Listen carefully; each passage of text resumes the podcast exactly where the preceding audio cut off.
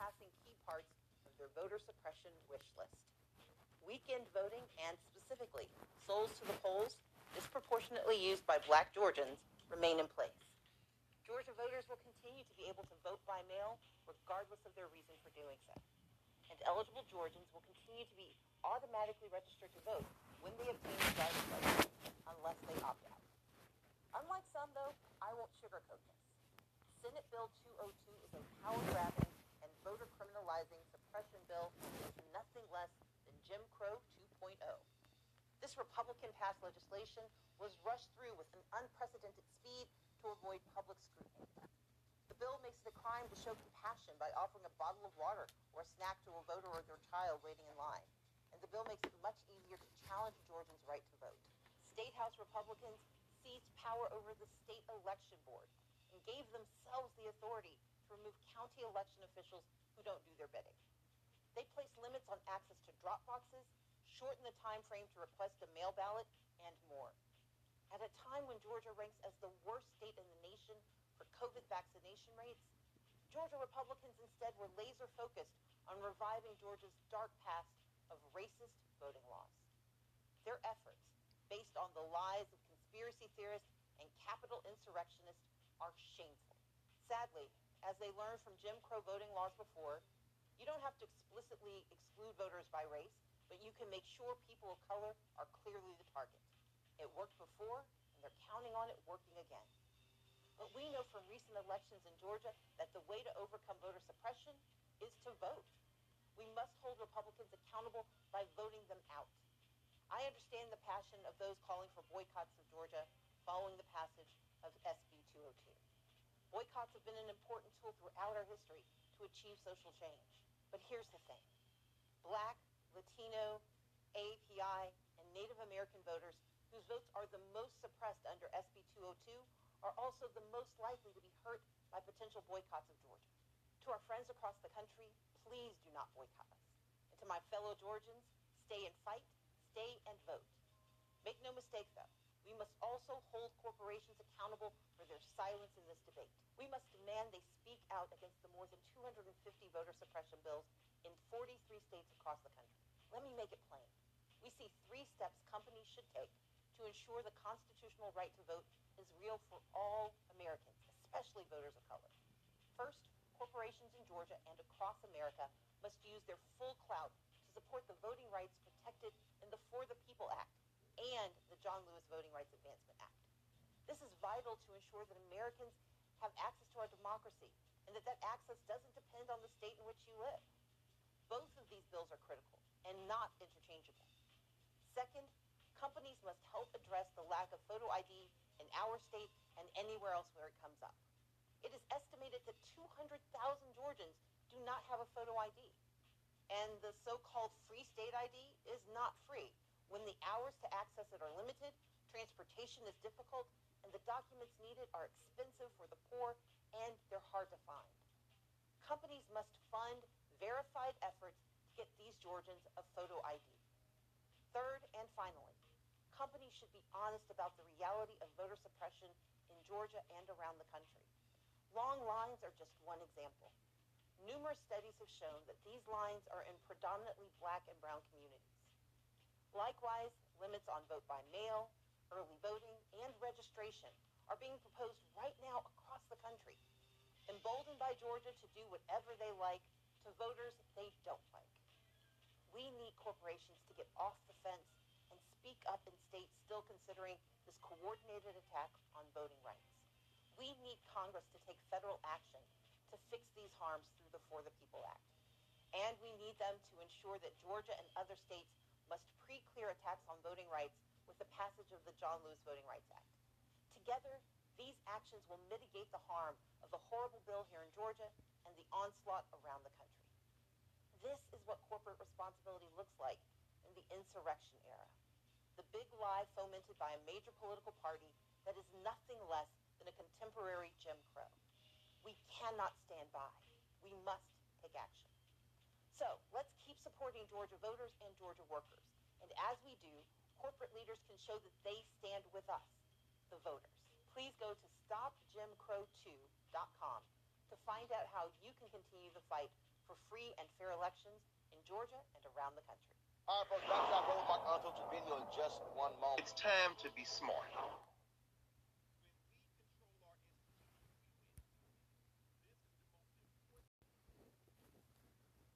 Dolores, it is great to see you again. I hope you can hear me. Uh, what was it like to be with uh, Jill Biden today? Uh, it was wonderful. She carried a very strong message, and having somebody from the White House like her uh, uh, come to Delano, uh, California, to be there with the farm workers that they were getting vaccinated, it sends a strong message throughout the United States of America uh, that that we need to make sure that our farm workers are protected.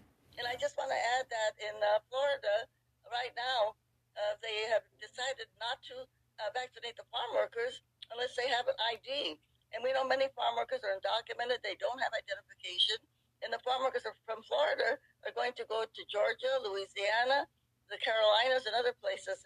So they need to get uh, they need to get they need to let them get vaccinated. So it was wonderful having her, and not only that, but having a, a Dr. Joe Biden, because again we're uh, ending Women's History Month, and having a strong woman like her, she gave a beautiful, beautiful speech. Of course, Governor uh, Gavin Newsom was there with us today, and as uh, Congressman Jim Costa. But at ending Women's History Month, I just want to remind everybody that we have to pass the Equal Rights Amendment, and we know that that is now also in the Senate. And I just I want to, if you don't mind, uh, Lawrence, I want to just shout out uh, the website for the Equal Rights Amendment is E R A Y E S 2021.org. E R A Y E S 2021.org. I'm so glad you mentioned that because that's one of the crusades you've been with for decades. That started in the 1970s. It looks like it looked like it was going to make it uh, early on, and then it ran into trouble. But it is still a viable constitutional amendment. Uh, what what did you see today, uh, and what did you tell uh, the first lady about today? That is that you want her to bring back to the president. Well, we know uh, we did talk about the ERA, but also we talked about the uh, the farm worker bill, the farm worker modernization uh, bill, which is also now in the Senate, and immigration reform. And this is something that, when we think about our farm workers, they put the food on our table every day. Let's thank them by giving them legalization in this country uh, because they have been very adversely affected, as you know, by the pandemic. They didn't get the masks that they needed, the, the PPE, and many of them, of course, got COVID. Many of them have died. And so it's time to protect the, the people that nourish us every single day by making sure that they are respected and they get the, the resources that they need, uh, not only a living wage, but the right to organize into a union. And for those that are not yet documented, uh, that they are able to get that legal Uh, Dolores, you're sharing the screen right now with a farm worker. We, we like to show that video when you're here, when you were here last time, because it's one thing to talk about how hard this work is. It's another thing to see it, to actually watch it uh, in that California sun, uh, how endless and repetitive and difficult that work is. Yes, you have to have a lot of physical stamina to be a farm worker. It's almost you have to be very athletic to be able to do that work. You can see the speed at which they pick, and uh, you know, again, you know, those those uh, I think they're picking lettuce right there, uh, but whatever it is they're picking, that's going to be on our on our dinner table, and not only here in the United States, but the food uh, here from the San Joaquin Valley that goes throughout the world. So please, everybody, remember when you sit down to eat your dinner, kind of live, think and give a little grateful thought to the farm workers, and and keep praying for them that they will uh, be respected the way that they should be. I want to go to the issues of, of judges that uh, the president now faces. He's already on a pace that is faster than the Trump uh, pace of appointments, and the Trump pace turned out to be very fast. There's a lot of uh, ground to catch up on the federal bench. Uh, what is your reaction to that uh, first 11 uh, appointees, nominees that the president has advanced? I was ecstatic. Great appointments. They're outstanding people. I um, uh, believe very strongly that Joe Biden made a commitment and he's keeping it. He made it very clear on the night that he was declared uh, the winner. He said to everybody, uh, especially to the black community, you have always had my back and I will have yours. And one of the best ways to have the backs of the black community in this country is to have a Supreme Court that is diversified, have a judiciary that is diversified with the backgrounds and experiences, not just when it comes to gender uh, and race, but also the background and experiences that are necessary to allow you to stand in judgment over people and do right by them. And I think that he has a great crop, crop uh, to pick from. The uh, Justice Breyer is the most likely uh, Supreme Court justice to give up his seat possibly this year at the end of the Supreme Court term this summer to open up a seat uh, for Joe Biden to uh, get someone confirmed. Uh, does this slate of judges uh, give you a hint as to who he will select? We know he's already said uh, that it will be a black woman, but do you have any sense of who that would be? No, I don't. Um, I've been reading all the speculations. Uh, as many people know, I put forth a name uh, that's not among the ones uh, that were uh, named uh, a few days ago. The ones he named are good people. I put forth another name, and I think Michelle Childs is a great justice, a great judge, and would make a, an outstanding justice. So he has a big uh, reservoir uh, of people to pick from, and I'm sure he'll do it uh, and do it in a way that all of us would be pleased. Uh, Judge Childs is uh, a federal uh, judge now, appointed by President Obama. Uh, there's something unusual about her for the makeup of the current Supreme Court, and that is that she did not go to either Harvard or Yale Law School. Eight of the nine justices went to Harvard or Yale Law School. Uh, f- f- six of them uh, were former Supreme Court clerks who are frequently taken uh, from schools like uh, Harvard and Yale. Do you think there's something there that, that needs to be changed? Is there something in that that has now narrowed this process down to, to too small a group? Well, um, I made it very clear. Uh, I think that people's backgrounds and experiences, as you know, uh, back behind me is my book, Blessed Experiences. And I say in that book uh, that we can never be any more, nor will we be any less than what our experiences allow us to be. And I do believe that having a diverse background uh, of experiences, I think uh, serves you well.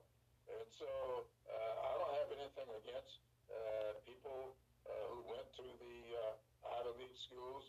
I just believe that it will be a mistake uh, to determine uh, all others unqualified or unworthy. Let's start with bridges. And I have one to suggest to you. Uh, Joe Biden said today uh, that there's going to be this top 10 bridges. Uh, it's going to be a competition, actually. The, the states are going to have to apply to say this is a crucially important bridge as defined by Joe Biden, and we'll see who gets uh, the funding for those most important 10 bridges. You might want to think about the Brent Spence Bridge, which I think, as you know, uh, connects Kentucky with Cincinnati, Ohio. Covington, Kentucky, Cincinnati, Ohio. Uh, Kentucky, of course, the home state of a senator named McConnell. Uh, Ohio, the home state of a senator named Portman. And maybe, maybe you can soften up Republican resistance to this bill if that bridge is on the list. Can tell you, I've, I've gotten an earful about the importance of, of that bridge from uh, folks on both sides of the aisle. I just heard from Senator Brown about that and spoke to Governor Beshear today. And this is uh, an example of the, the massive infrastructure needs we have in the country. So uh, if we get this bill passed, uh, this is certainly uh, an example of, of a project that should apply for, for that support. And I do want to emphasize, as the president did, that in addition to these 10 bridges of major economic significance that we got to take care of, there's also a proposal for funding to deal with thousands of bridges that we know need support, many of them in places like where I come from in Indiana and, and really every part of this country. And whether we're talking about bridges or roads and highways, whether we're talking about ports or airports, uh, rail or, or transit, we, we know that there's a demonstrated need in this country to do a lot to go big. And that's what this plan does. Uh, for, for once, it really is infrastructure week. And I think we're going to open up an infrastructure season that will make for a, a better life in this country. uh, if uh, Congress is prepared to follow the president's lead and deliver on this important priority. You personally are going to be spending a lot of time in the Senate and the House testifying about this bill. Uh, Senate Finance Committee has jurisdiction over the tax pieces, and in the Senate, the Infrastructure Committee is actually called the Environment and Public Works Committee, and I was the staff director of that committee before Finance. And what was always odd about it in those days is that we had environmental staffers over on one section of the office, and we had public works staffers on another section of the office, and they never talked to each other because the two things never had anything to do with each other. And finally, it seems to me, in the legislation you've drafted, the very title of that committee finally makes sense environment and public works. When I see some of the elements of this infrastructure bill uh, that normally would be handled by the infrastructure team, uh, the environmental team up there is going to be very interested in these pieces also. That's right. You know, th- this package recognizes that the two can't be separated from each other. Look, the truth is, every infrastructure decision we make is also an environmental decision. Uh, transportation is the single biggest contributor to greenhouse gases in, in, the economy, which to me means we get to be the biggest part of the solution. Uh, but that means that every transportation choice is a choice about our climate future. And the best thing about this is that this is where we get to prove out what the president has been insisting on, which is that the time has come to break the old false choice of climate versus jobs. This is job creation through good infrastructure investments that are also going to be good for the climate. They go hand in hand, and it's time we recognize that in our policy. So, uh, the president is uh, charging you with getting through a two. Uh, uh, a two trillion dollar. No, wait a minute. It's more than that. Uh, this bill is now at what level is it? Is it now, Mr. Secretary, in funding? Yeah, it's north of two trillion now, including 621 yeah. billion specifically for transportation infrastructure. That right. will be my focus. And not right. to get too technical, but I want to mention that that's that's sitting on top of the kind of regular process for uh, more routine transportation work that we've got to do in Congress. Okay, so you're at two trillion, uh, numbers we never dealt with in the Senate when I was there. Uh, and I, in the previous hour, I just heard Congresswoman Alexandria Ocasio-Cortez tell Rachel where she thinks this number should be. So fasten your seatbelt and let's listen to what number she thinks you should be working on. My mom, she comes in and she's dancing, like, hello, welcome, welcome. She is my everything, all rolled into what we think is the actual investment that can create tens of millions of good union jobs in this country that can shore up our healthcare, our infrastructure, our housing, and doing it in a way that draws down our carbon emissions to help us get in line with the IPCC standards. We're talking about realistically uh, $10 trillion over 10 years. And Mr. Secretary, I urge you to watch the rerun of that show if you haven't seen it already, to listen to the full case that she makes about this because she does make a serious case. What's your response to that? Well, we are talking about the biggest jobs package in America since World War II. And this is truly a generational investment and a transformative investment. Uh, but I'm certainly glad to hear that, that there's a shared appetite for going big because this, this is not a moment that we can approach in a routine kind of way.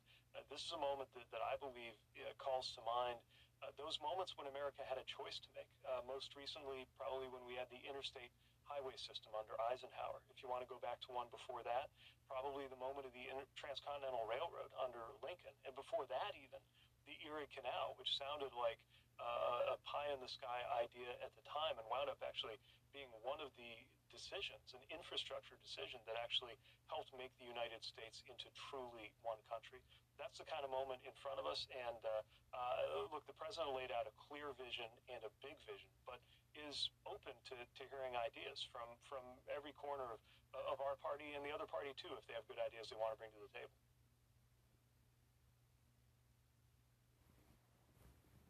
officers have sued Donald Trump um, for sparking the January 6th mob attack, in which Officer Blassingame says he was slammed into a stone column while rioters hurled the N word at him. Officer Hemby says he suffered hand and knee injuries that required continued medical care. Both said they suffer from ongoing emotional trauma that has upended their lives. Officer Blassingame said he lost count of how many times he was called the N word uh, how much trouble might Glenn, uh, might uh, Donald Trump be on that? Because this is now he's now the target directly of a lawsuit about that insurrection. Glenn, yeah, and this reads like a like a straight faced lawsuit. You know, I, I found it very um, emotional, frankly, that the officers who are suing for both physical uh, damage, uh, injuries, and emotional damage, they said not only were they haunted because they were being physically attacked by the crowd, but they said they were haunted because they saw their fellow officers literally arms reach away being attacked by the crowd, and there was nothing they could do to protect them. So when Donald Trump makes public statements about that, well, they were just hugging and kissing, when in fact they were hanging and killing, or at least aspiring to hanging and killing politicians, th- this is a very straight faced lawsuit with real consequences for Donald Trump. And D- David, the last thing to you, um, you know, I read a piece in The Economist today about evangelicals taking a real second thought, even some who voted for Donald Trump twice, saying maybe we really shouldn't get that involved in that kind of politics and feeling a little icky about it. Um, you've got some of these insurrectionists trying to get sympathy, which they don't deserve, but all saying, you know, we felt like we were duped by Donald Trump. It, it feels like Trump is uh, heading toward a similar kind of isolation in a way the Gaetz is. I mean, all of these guys have these icky, kind of weird sexual things going on. Donald Trump has all these sexual accusations. That kind of politician has become popular in the Republican Party. Do you see that kind of politician solidifying as what the party is or becoming more isolated, including Trump? Yeah, look, I, I believe in a God that offers redemption. And for the evangelical movement, I think this should be a moment of redemption. I think in our national politics, Donald Trump is here to stay and likely running in 2024. And the evangelical movement and every other Republican will have to figure out how they offer support to him, considering, as Glenn just mentioned, that Donald Trump as a man, not as president, as a man, is responsible for the events of January 6th. He laid the predicate with the big lie. He issued the invitation to come to Washington. He gave the charge to storm the Capitol, and it resulted in the death, the murder of individuals. Donald Trump is responsible for that. It is because of him. Yeah. And so, whether the evangelical movement or the Republican Party embraces him, again, there will be political judgment, but in my Yeah. faith, there will also be judgment from God. And joining me now is Georgia State Representative Park Cannon and her attorney, Gerald A. Griggs. Thank you both for being here. Really appreciate your time tonight. And I, I want to start by asking you, Representative Cannon, how you're doing. I see your arm is in a sling. Is that related to your arrest? It is related to the arrest, but we do not have a proper diagnosis yet. And so I thank everyone for their outpouring of support and prayers in this time.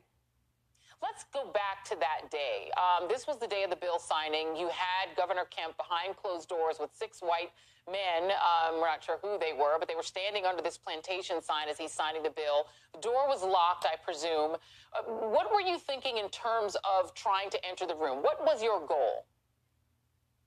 Well, I am 29 years old, and I happen to be elected to the district where Dr. King's birth home is, and the King Center, even the Carter Center, and the state capitol building. I am very familiar with the Capitol because I am internally elected as the caucus secretary, just like Rosa Parks was with the NAACP. During that time, I wanted to get information out to the members about what was happening because members were scattered all over the place and the bill signing happened very irregularly. And irregularly how? Normally, as you can hear from other bills I've been present for, I've got the pins to prove it. There is information that is disseminated that shares which bills are being signed and which members are requested or how everyone can show up and attend. But all of those protocols on this very nefarious bill that actually impacts every single Georgia voter was not followed. It was instead sidestepped. Let's let's go to what happened um, when the officer approached you. And it, it seems like a pretty ludicrous explanation, but the arresting officer has claimed that he was thinking about the January 6th insurrection and feared that the protesters outside of that door were going to try to gain entry into the Capitol in the way that happened when insurrectionists did this in D.C. We've spoken with at least one other state representative who was with you, and we could hear her yelling, What are you doing? Leave her alone. So we know that person who was with you was a state representative. Who else was with you? Because this officer is making it sound like there was a sort of raucous crowd, but it seems like at least some of the people with you were also elected officials. It's so important that we all remember the state capitol is a public place. It is the people's home. And during COVID 19, some protocols just continue to be sidestepped. We normally are able to have people in person when bills are being heard in committee. They can testify and share their stories about being voters. But at every level of Senate Bill 202's passage, people were cut out of the process. Even state legislators who were on the committee were unable to have their amendments read. They were not given fiscal notes. And measures are right now from independent reports saying that this bill will cost over $50 million to implement in the next few months. We have municipal elections coming up very soon. So it is urgent right now that people understand what's going on at the state capitol. And now we have adjourned for our legislative session. Yesterday was Sine Die. A lot of people say Sine Die, but it's Sine Die. And that means that we will not be back at the state capitol until redistricting, which happens later this year after we get our information from the census and the federal government. So it's going to be really easy for people to stay in touch with their lawmakers if they jump in right now. And just to be clear, the people who were with you, were they there with you specifically to protest the bill? Would you consider this to have been uh, essentially a protest? Well, no, I think that they were there to witness the bill signing. There were members of the House that were present. There were also voters that were present. Uh, they were simply there to witness the signing. And to stay with you for a moment, uh, Mr. Griggs, go through these charges um, that, that, the representative is facing, uh, because these are apparently serious felonies. Yeah, they're very serious felonies. She's charged with felony obstruction. She's also charged with disrupting uh, the General Assembly. Uh, one charge carries a one to five year penalty, and the other is a one to three. So she's facing up to eight years in prison. But it's also important to know that she was merely wanting to be a witness to the signing of this bill for millions of Georgians. They were rolling back voting rights, and it's important to be witness to this so that we can go report out to the rest of the, the state what's actually happening under the cover of night, under a, a picture of a plantation and be able to be the representative she's been for five years, the voice of her district, the voice of Georgia. And Mr. Griggs, one more question. Is there a law on the books preventing an elected official from entering the governor's office? I'm not, I don't know of any law that prevents that. I know there's a law that protects uh, an elected official uh, through the Constitution from being arrested uh, while in session, and we believe that applies to my client. Uh, they can only be arrested for either a felony, treason, or imminent breach of the peace. We believe the facts uh, are inconsistent with any uh, legal theory that necessitates her arrest, and that's why we're going to continue to fight. She's been a voice for the Georgians. She will continue to be a voice for Georgia, and she will be a voice for voting rights. You know, um, Representative Cannon, one of the ironies um, of what happened to you, and we all watched it play out on video, and I think it was shocking for people to see, particularly, you know, the optics. Um, Gabriel Sterling, who is a, an election official there, he essentially called the bill, particularly the part about not being able to give water, just simply bad optics. Actually, let me play it for you. Let me play Gabriel Sterling.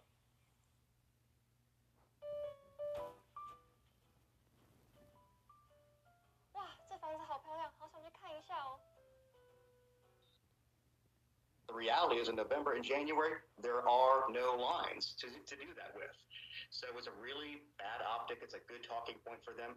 But how does that suppress anyone's vote, especially in a racial way? It makes no sense.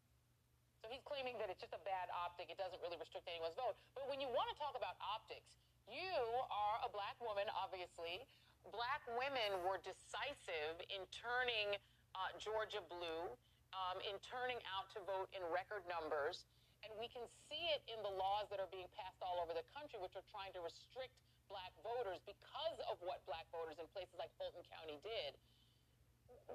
Are you surprised, I guess is my question, that the state would pursue a prosecution of a black woman, that police would arrest and detain a black woman, given that that's the optic now, that a black woman is being punished for trying to witness the signing of a law that restricts black voters?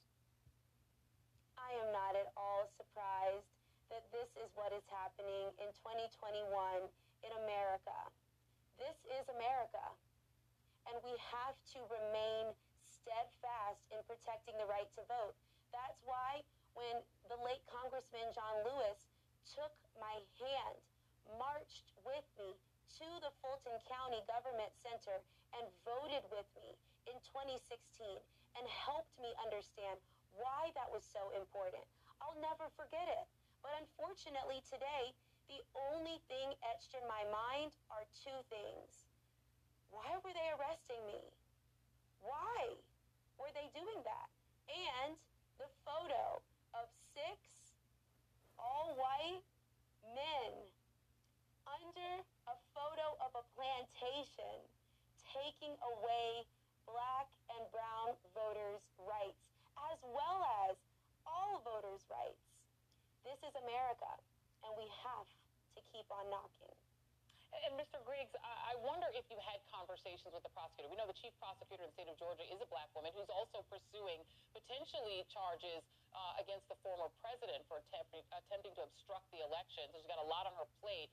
Has there been any any sort of uh, conversation back and forth with the, the, the, the prosecutor's office about what might happen here? Because it's hard to imagine an elected official being really prosecuted um, for just attempting to witness the signing of a bill. Yes, there have been conversations with the DA's office and directly with the, the district attorney, and we're hopeful with the witnesses that we provided and the evidence that we have uh, that she will make the right decision and dismiss this case uh, so that Representative Cannon can get back to the work of the people of Georgia and the people of the United States. And that's why it's important that you keep on knocking, that you keep on getting in some good trouble so we can make sure we protect our voting rights. We can make sure that H.R. 1 and H.R. 4 become the law of the land so we won't have any more of these type of prosecutions simply because individuals trying to protect the rights of millions of voters. Uh, Representative Cannon, do you support the calls for a boycott? We now um, have a date as of next Wednesday. Um, there have been now calls officially, including from clergy, for boycotts against Coca Cola, against Home Depot, uh, against Delta Airlines. Do you support that? I support corporate accountability. I really understand that Georgia is proud to say it's the number one place to do business. Well, I ask, is it the number one place to access the right to vote? And we have to grapple with the reality that many of these Fortune 500 companies have needed to be at the table but were absent. I was roaming the halls, checking my emails early in the morning, and making sure to reach out proactively to these organizations and companies to say, Where are you? And just like that day, I keep wondering, why? Why? And, and I know that you are a member, I believe you're a member of Reverend Warnock's church, or at least I know that he did come to check on you um, when you were originally detained. Um, if you wouldn't mind sharing, what did he say to you, um, and, and you know, what has what has his support looked like? Well, Pastor Warnock, as I call him, has always been a rock for me in the situations that relate to voting. I have consulted with him over the years about this very deep and spiritual connection of the right to vote and black communities. So we discussed very briefly the provisions of the legislation. We talked about the attack on Sunday voting, to which one of the top Republicans would say to us, actually, the numbers show that African Americans didn't use Sunday voting, and then gave a raw number. But when we pulled back that number into a percentage, it was clear 37% of African Americans in Georgia used Sunday voting. And Sunday voting is not just about voting on Sunday. It's about voting in a place where you feel safe, where you know that you have access to accessibility ramps, where you can get some water. Maybe you can actually take a nice stop at a garden while you are protecting your community. And unfortunately, Senate Bill 202 takes away the rights of Georgia voters to vote on Sunday because it limits it. It says counties must choose Saturday or Sunday. And we say no, we're not going back. Well, um, Representative Park Cannon, I really appreciate you being here um, this evening. And Gerald Griggs, um, your attorney, thank you both for being here. I suspect there might be more people giving you a call, Mr. Griggs, because I think a lot of uh, activists are planning to arrive in 2022 with water in hand for Georgia voters. Because I don't think there are very many people out there that don't think that is absolutely absurd. So thank you both for being in trying to uh, voters whatsoever. This is clearly an effort by one party to rewrite the rules of our political system. Wow, that was Minority Leader Mitch McConnell dismissing Democratic legislation that would roll back draconian voter suppression legislation that is sweeping through Republican legislatures across the country. Apparently, the Kentucky senator has spent so much time in his shell that he missed the roughly 250 bills in 43 states that are targeting black, brown, AAPI, and young voters, nearly everywhere that the GQP has legislative control. Mitch's willful ignorance of the fact is a recurring theme for him. Just yesterday, this native of Sheffield, Alabama, born in the 1940s Deep South as Addison Mitchell McConnell Jr., claimed that the filibuster, a Jim Crow relic, has no racial history. McConnell and his Republican cohorts are mounting a frankly hysteria laced and basically fact free campaign against a number of popular pieces of legislation, including the For the People Act, which would expand voting rights and roll back the repressive measures that Mitch's fellow Republicans are passing in the states. Today, the Senate held its first hearing to assess the Democrats' preeminent piece of legislation. Former Attorney General Eric Holder, who now leads a Democratic redistricting initiative, appeared before the committee. It seems to me that this is the right time, this is the right um, act. Um, dealing, as I said, with that, uh, uh that unholy trinity of voter suppression, um, dark money, and gerrymandering. These are all things that are handled um, by this act and will make our electoral system more fair, uh, more responsive, and more available to the um, to the American people. And that's why I think this bill um, should be passed. Republicans, who are better at cutting taxes for the rich than they are at passing meaningful legislation for the working class, have called this bill a power grab.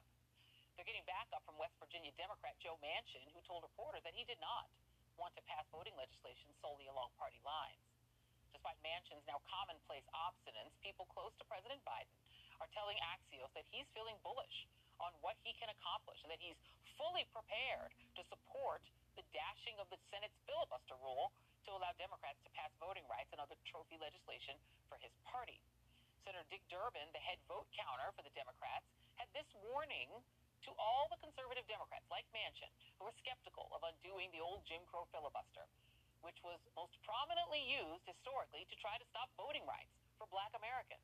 And they're trying to convince them to help pass this legislation, said Durbin. Show me that the Senate can operate with a filibuster and still do things that make the U.S. a better nation. Show me. Joining me now is Eric Holder, former U.S. Attorney General and Chairman of the National Democratic Redistricting Committee. Great to see you, uh, uh, General Holder. And let's just start with a few of these myths. Great to see you. Uh, let's start with a few of these myths. Uh, Mitch McConnell claims um, that the filibuster has no racist history. Your thoughts? Well, the filibuster was used throughout the 20th century to frustrate the passage of civil rights bills. I mean, that first and foremost. Uh, you know, you had to get past a just humongous filibuster in 1964 to get the 1964 Civil Rights Bill in place. Same thing again with the Voting Rights Act in 1965. But you can go to earlier versions of civil rights bills where Southern senators, Democrats to be fair, um, were filibustering to try to make sure that civil rights bills did not become the law of the land. Dixiecrats to be specific. And it is interesting that that sort of faction has moved right on into the party of Lincoln. Um, but what's also interesting is that there are still Southern Democrats and conservative Democrats who are still clinging to the filibuster, a, a, very bad old thing from the old Democratic Party, as you point out. People like Joe Manchin. Um, there was this quote that Joe Biden is feeling sort of the, the, the brush of history. Um, he feels like he can pass a lot of really important legislation, including this bill, uh, eh, which is now SR 1. It's got a John Lewis Voting Rights Act, etc. In your view, you know Joe Biden very well, It worked with him. How can he feel that optimistic with people like Joe Manchin still clinging to the filibuster? Well, you know, I think it's early in the game.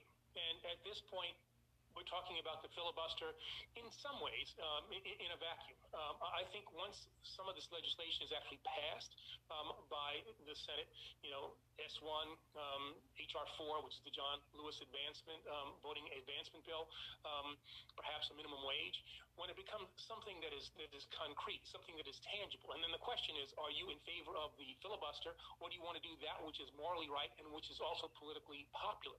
That I think is when uh, we will find we'll find the true test. And it doesn't mean you know that you have to do away with the filibuster. It may be that you carve out um, you know parts of the filibuster so that this legislation can in fact um, be passed. So I, I, think, as I said, pressure needs to be placed, but as I, we're not at the uh, near the end of the game at this point. But we are at the point in the game when Joe Manchin is essentially saying he will not allow anything to pass unless Republicans are on the bill. Do you believe, having dealt with these, a lot of these same senators, that there are 10 Republicans who would vote for a bill that would make it easier to vote? Because demographically, if more people can vote, more people of color are coming online as voters, and they don't do so well with people of color. There's no political interest for them to let more people vote. Do you believe there are 10 Republicans who would, in any universe that we live in, vote for SR1? No. Um, and let me be clear when I say pressure will be brought to bear, I mean on Democrats, not on Republicans. They made up made the determination that um, they can't win elections where more people vote, and so they've made a determination that what they're going to do is to try to change the rules. Uh, they are happy being a minority party that exercises majority power and they are okay with that. And so, uh, no, I don't expect any pressure to be can be brought on um, Republicans sufficient to get 10 Republicans to vote for uh, any of this uh, this vote reform legislation. Yeah, let, let, me let you listen to one of those Republicans. Here's Ted Cruz making his argument against the, the law, against the For the People Act. We can still touch people's lives in a touchless world. And now. Good morning, everyone. Thank you for being with us today. On the first day of employment at the sheriff's office, and we hire once a month, I meet with men and women, and I said I expect you to be honest, ethical, and moral all the time. I expect you to treat people like you'd want your mother treated. And if you do that, you'll have a wonderful career here. And then I go on to explain that, you know, if you work for a fast food restaurant and they catch you sliding pizzas out the back door to their friends, they will terminate your employment and run you off. But there's a difference. If we find you violating the law at the sheriff's office, we'll, we will also terminate your employment, but we will lock you up in the county jail. We're held to a higher standard. You can't police a community if you don't hold yourself to a higher standard than you expect of the people from the community. Then I look at them and I say, Do you understand what I said? And I have them all say, Yes, sir, I understand. These folks forgot. They forgot what they were taught. They obviously didn't pay any attention to my warning. And as a result, we locked these three deputies up on Friday night. And here's how it started. These three folks were on our crime suppression team. We were receiving complaints and actually fears of gang activity and narcotics activity in a community, and they were sent there to try to keep the community safe stop the narcotics dealing, and as a result, break up the gang activity. While patrolling in the Winter Haven or the Central District area, they came upon a suspect who ran a red light, John Rosinski, who has been with us for about three and a half years, stopped the vehicle. He was backed up by Jamal Lawson and Garrett Cook. When they stopped, they asked for permission to search the vehicle, which was denied, which is traditionally what our suspects do. We called a canine. The canine did a search and alerted to drugs. They searched the vehicle and they found in the trunk of the vehicle marijuana and alprazolam, controlled substances. So they arrested the suspect, and in the suspect's pocket, it was a female. She had more marijuana in small quantities and $723. When they wrote in their affidavit to put her in jail, and John Rosinski was the arresting deputy, they wrote that they seized a large quantity of cash. So they wrote it in the arrest affidavit, and they also wrote it in their initial report. So this was on the 21st of December. They take the suspect to jail. They have a day off. They come back to work on the 23rd of December, where John writes his report and he processes evidence and he puts several pieces of evidence into property and evidence. But they don't put any cash, any money into property and evidence. What the three of them talk about on the 23rd is, uh-oh, the money's missing.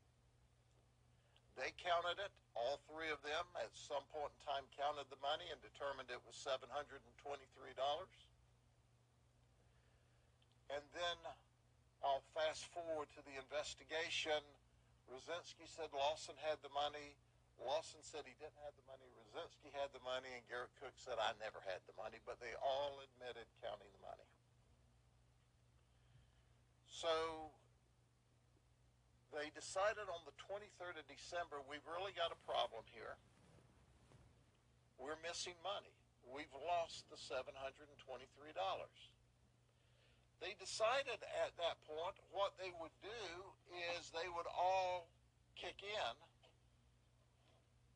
and replace the money, which is inappropriate, by the way. But they never did. And they did not go to their supervisor and say, we lost the money. So time goes on. Rosinski even has a conversation and says, you know, I'm afraid before this is over with, I'm going to get arrested for theft. Brush your teeth in less than 10 seconds with this revolutionary toothbrush? It was created by a well-known dentist. So they still do nothing. Now let's advance into March when our suspect's felony charges are reduced to misdemeanor possession of marijuana.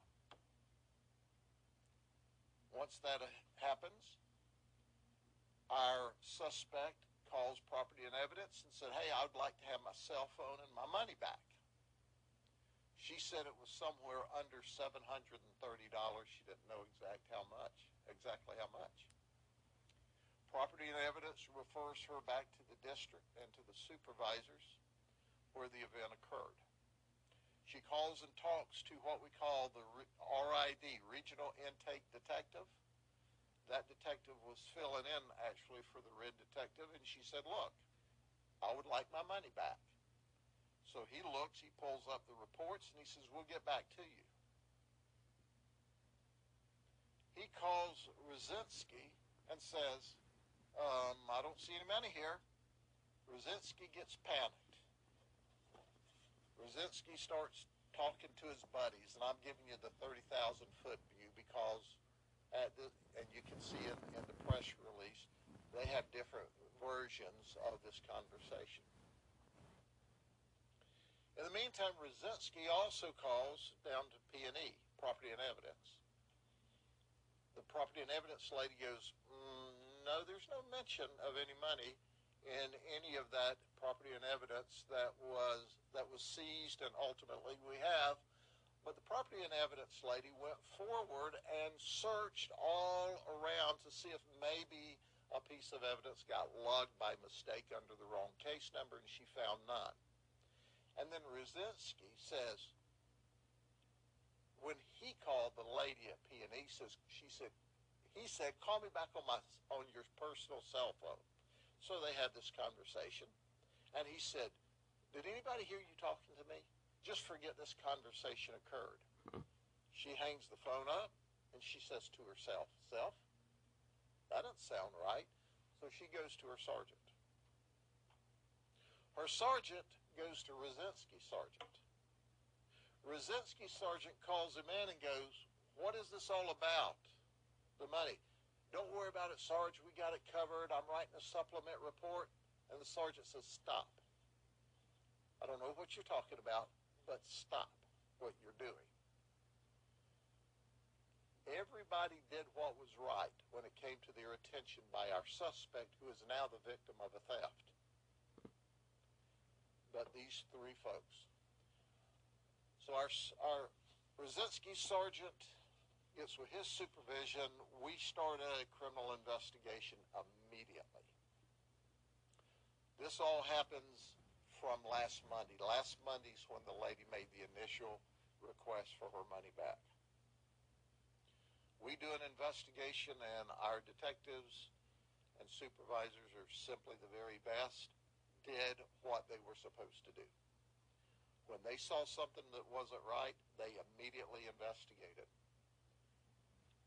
And within five days of this being first brought to our attention and us sorting through and talking to the supervisors and the P&E and completing an investigation, on Friday night, we locked all three of these deputies up.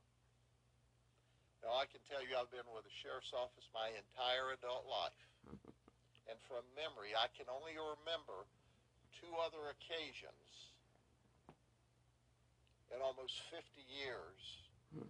where we've arrested more than one deputy at a time, and that was both of those occasions were back in the 1970s. This is the first time ever that we criminally charged three deputies, and it wasn't just for the event, it was for the cover-up. They attempted a cover-up, and they all three committed criminal charges or criminal violation of Florida statutes. Let it be clear that I commend everyone from the suspect who made the initial report to the property and evidence lady who said this call's not right to the supervisors on the ground when they first became aware to the investigating supervisors and command staff for doing the right thing because that's what we do here the right thing if this group of people had done the right thing, we would have done the right thing. They did the wrong thing, we still did the right thing. We locked them up in, in jails where they belong. So let me give you some background. As a result of this horrific, totally illegal, in violation of all the policies conduct, we will go back to each of these folks and audit every report they ever wrote that dealt with an arrest or seizure of any property. It will take us some period of time. And here's my pro- promise to the community, and here's my promise to these three folks. If we find evidence of any other criminal event, we will go back to your house and we will arrest you again and we will put you in jail. At this point in time, obviously, we've not had time to do that audit because we were working all week long on arresting them in the first place. But we took this a step further. Command staff from the sheriff's office supervisors from the sheriff's office contacted the state attorney's office and requested that the criminal charges against the suspect be dropped because we can't vouch for their credibility any longer. We also promised to the state attorney's office that we would audit the, their case reports and the cases they've made, and certainly that will be a decision by the state attorney's office as to whether they accept their testimony on any pending cases. But I am mad beyond words that these three folks have impugned their reputation and more importantly of the other thousand plus deputies that work here with their criminal conduct. I'm going to request when I have a conversation with our state attorney that if there's any negotiated pleas, it all requires them to spend some period of time in jail. The biggest mistake women can make when it comes to reducing wrinkles is They know it. I want the community to know it.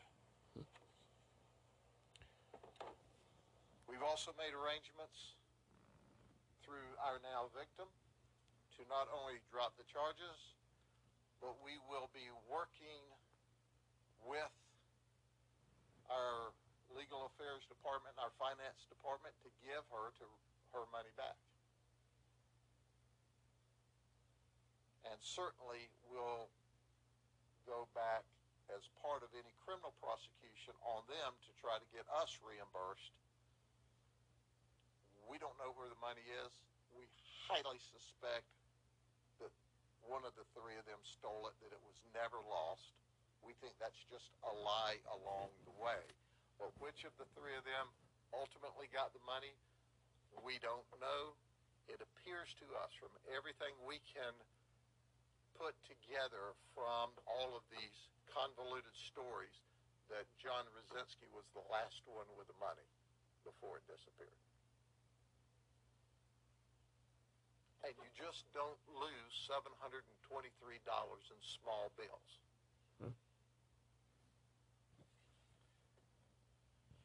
So I'm pretty hot about that, as you can well imagine. Well, Micaiah Butler, Mi- Michaela Butler, who's 25 and a detention deputy, she decides to go to a some kind of an event over the weekend down south with some friends, and she gets arrested for DUI. She's a detention deputy. She was driving erratically on State Road 31 in DeSoto County. She ran off of the roadway. She crossed back over the center line, and a deputy from DeSoto County stopped her.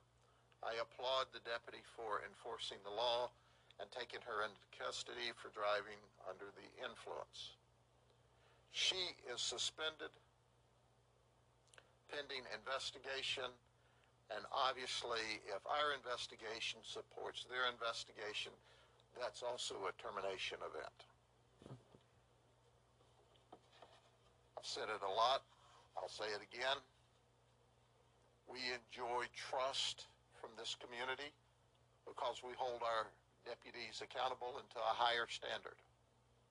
I appreciate the fact that our deputies as, and supervisors and employees, support staff, as soon as they got information about wrongdoing, they brought it to our attention, and we're always going to do the right thing. And this is one more exception, or one more example of doing the right thing. So with that, do you have any questions? I don't know what else I can tell you. I've told you everything that I know. Yes, ma'am. I know that you said John Rosinski was with the department for three and a half years. The other two, do you have? Jamal was with the department three and a half years, and Garrett Cook five years. Garrett Cook and Jamal Lawson were also on the SWAT team. Sheriff, do you believe that money was drug money that the woman had on her? You have no way to prove any of that. Well, that was that was the original charges because it was in small bills, and it and small bills are what we see on street sales of drugs. However, once again, uh, the that money was taken from her and never made into property and evidence. And it's the craziest thing in the world because they wrote in their report that they took the money. They wrote in the affidavit that they took the money, and then they didn't put the money in evidence. It just makes no sense. Initially, you would think, well, missing money, maybe it's true. Well, if it was true, all they had to do was go to their sergeant and say, we lost the money, we dropped the money, whatever. Little bird got the money. But that's not what happened. They had this grand conspiracy from the day they discovered it missing. Well, I suggest to you, it's not missing, it's stolen. and we're not absolutely sure which of the three got it. We suspect the strongest that John, because he was the last one seen with the money. But at the end of the day, makes no difference. They're all in trouble. They're all arrested. They're all they all resigned. We didn't have to go through the termination process with them. They resigned on Friday night upon their arrest. They said they were sorry or anything like that? They said a lot of things when we put those handcuffs on them. They found out getting handcuffs put on you is not near as exciting as putting handcuffs on people who commit crime. But our detectives were really pleased to put handcuffs on the three of them. Sheriff, it seems like a lot to risk for such a relatively small amount of money. They didn't just risk their job, they risked their reputation. They risk any future opportunities to work in law enforcement. They risk everything over a tiny amount of money.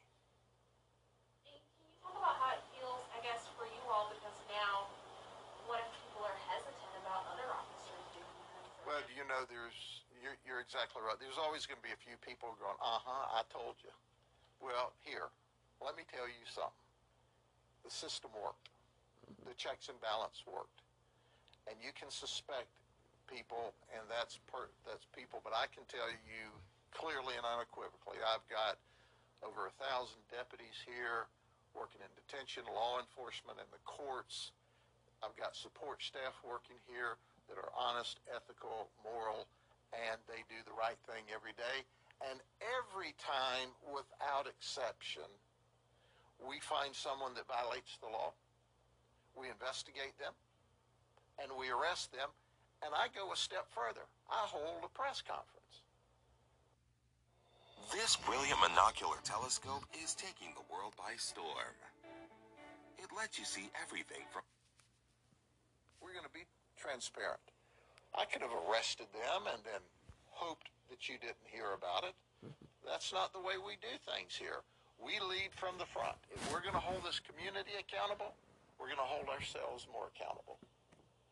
And as for auditing the reports, how long could that possibly take? I know you said a period of time, but it seems like a while. Well, they one's got two of them has three and a half years of experience, and one has five years of experience. Fortunately, things are computerized, so we'll go in and all of their calls for service don't require a, an arrest or a seizure, so we'll start at the top and work backwards.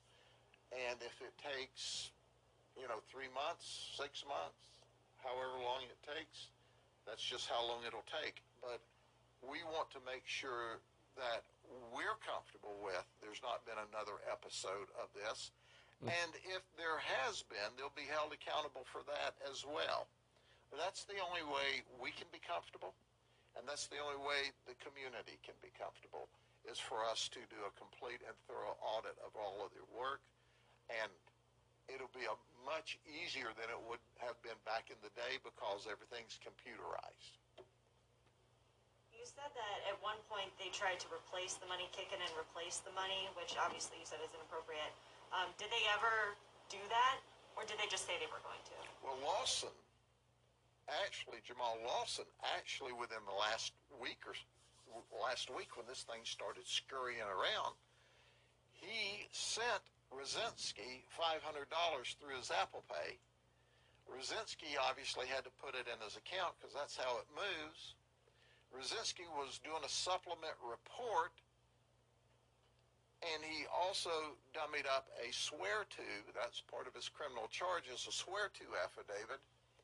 And that's when we said time out. So whether or not he would have put the money in evidence or not, we don't know because he never had a chance to because we stopped it. We were involved in it. So Jamal is out $500 more that Rosinski has in his account. But we'll let them deal with that. Hmm. We're dealing with the criminal part. I don't know, maybe Jamal will want to come back and file a theft charge on him later if he doesn't get his $500 back. We'll take the report. We'll file another charge. But right now it appears to be a, a, a, uh civil engagement involved in the middle of a criminal event. Anything else? If we find that they have violated other criminal charges, we'll send out another press release. Thank you. God bless you. We'll see you next time.